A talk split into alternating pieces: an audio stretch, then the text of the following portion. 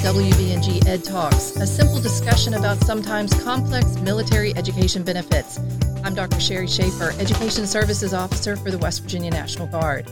Joining me today is Sergeant First Class Ramona Grant, NCOIC Federal Tuition Assistance Manager and Credentialing Assistance Manager for the West Virginia National Guard. Sergeant Grant, you wear a lot of proverbial hats. Yes? Comes with age. It comes with. okay. How long have you been in the military? Well, Not that I'm trying to age you, but I- long? all time total, it's been over 26 years. 26 years. And you have changed branch, branches, correct? That is correct. I started out active duty Air Force, and I spent several years in the Army Reserves before I joined the National Guard in 2005. So you know a little something then about JST and CCAF. For those that don't know, JST is the Joint Services Transcript, and CCAF is the Community College of the Air Force transcript. In your mind, what is the biggest difference between both forms of transcripts in terms of the military and those that serve and earn them, so to speak? So since I joined the Air Force first, I'll talk about CCAF. When I was in the Air Force, I was an aerospace control and early warning systems operator. If I had stayed in the Air Force, and this pertains to enlisted members, they take your military specialty. And with future training in the Air Force, I could have earned an associate's degree centered around that specialty. The Joint Service Transcript is a little different uh, the Army used to have what was called the AARTS transcript, which specific to the Army, and each branch had their own. What Joint Service Transcript said was join all branches. And even if you get out as a veteran, you can still get a copy of your JST.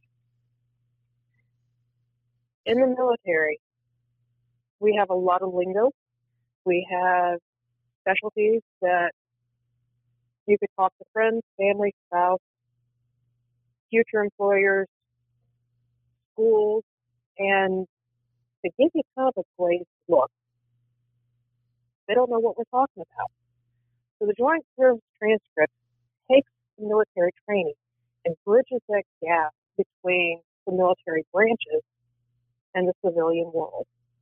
It takes our training and puts it in a simple language that without lingo, they can understand. And if they can understand it, they can give us credit for what we've done. And if you're like me, in for a long time, my transcript has a lot on it, and employers or schools can look at that and give me credit for it and say, hey, that's awesome. You've got a lot you bring to the table. I understand this. And that's the biggest thing about the Joint Service Transcript. So, the intent in our office is to review the JST and the CCAF in an attempt to discern an alignment with a degree program, if possible, for our service members. Within the last year in the West Virginia National Guard, roughly 21 to 27 percent, depending on the semester, of our service members were able to save around 13 credit hours, give or take. Basically, full term. It's, you know, essentially that's what that means because if you're 12 hours per term, um, just from transcript reviews and applying what credits our service members have already earned while they're serving in uniform and training. Start First Class Grant, I'm going to go off on a sidebar for just a second, but stay with me on this. Talk to me a little bit about how expectations have changed in regard to education and promotion and retention over the years. Was it always like it is now, where it's important or valuable for retention and promotion to have that um, education under your belt going into those situations, or has it changed? When I was in the Air Force, it has changed significantly for the Army. The Air Force, I don't know. Um, I can speak past. Education and attaining that training was crucial in your promotion and where you were going to go in the Air Force. If you don't have it, they're not going to keep you. My nephew is active duty Air Force, and even he had to finish his degree while he was in to be able to be retained.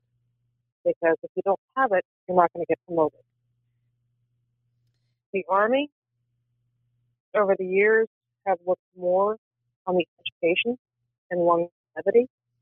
So with retention boards, as you go through your military career, it has become crucial to stand out and stand above overall from your peers so that you're the one they're going to promote and they're, you're the one that is going to be retained. And so, linking that back to the JST and the CCAF transcript, would you say service members possibly utilizing credits they've already earned through the military is valuable? Very. We bring a unique skill set to the table that you otherwise wouldn't have. And with the JST, it's something that can be quantified at that point. So people can see what we do.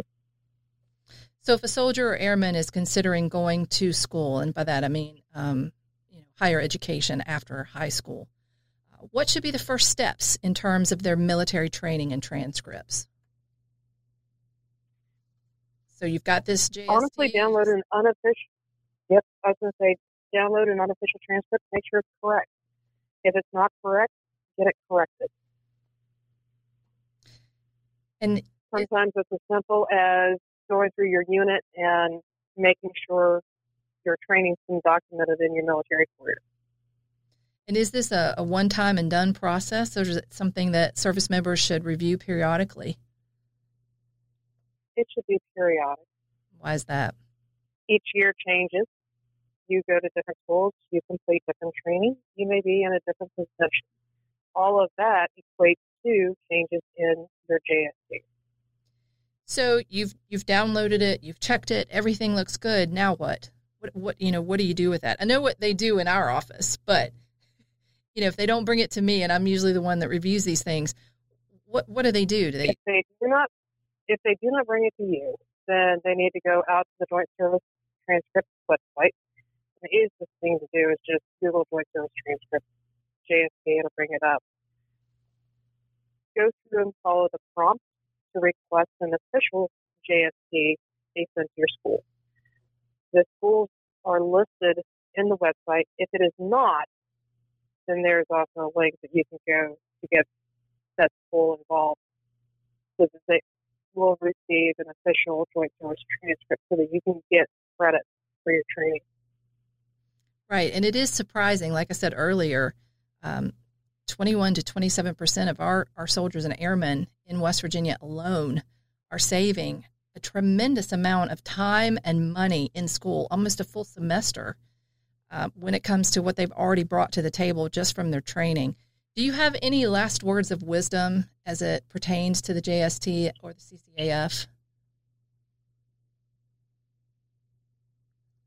In all honesty, download it, review it, send the transcripts to your school. Why waste your time? I mean, your time is valuable between drill work and going to school. If you can save yourself, you know, six months of training, hey, that's a win-win situation. You're saving money and time. Sergeant First, Sergeant First Class Grant, if I could talk, that would be a good help, wouldn't it? Thank you so much for being here. Join us next time on WVNG Ed Talks, where we discuss making the grade. It's a lot like rocket science. It. WVNG Ed Talks. Tune in, turn it up, and join the conversation.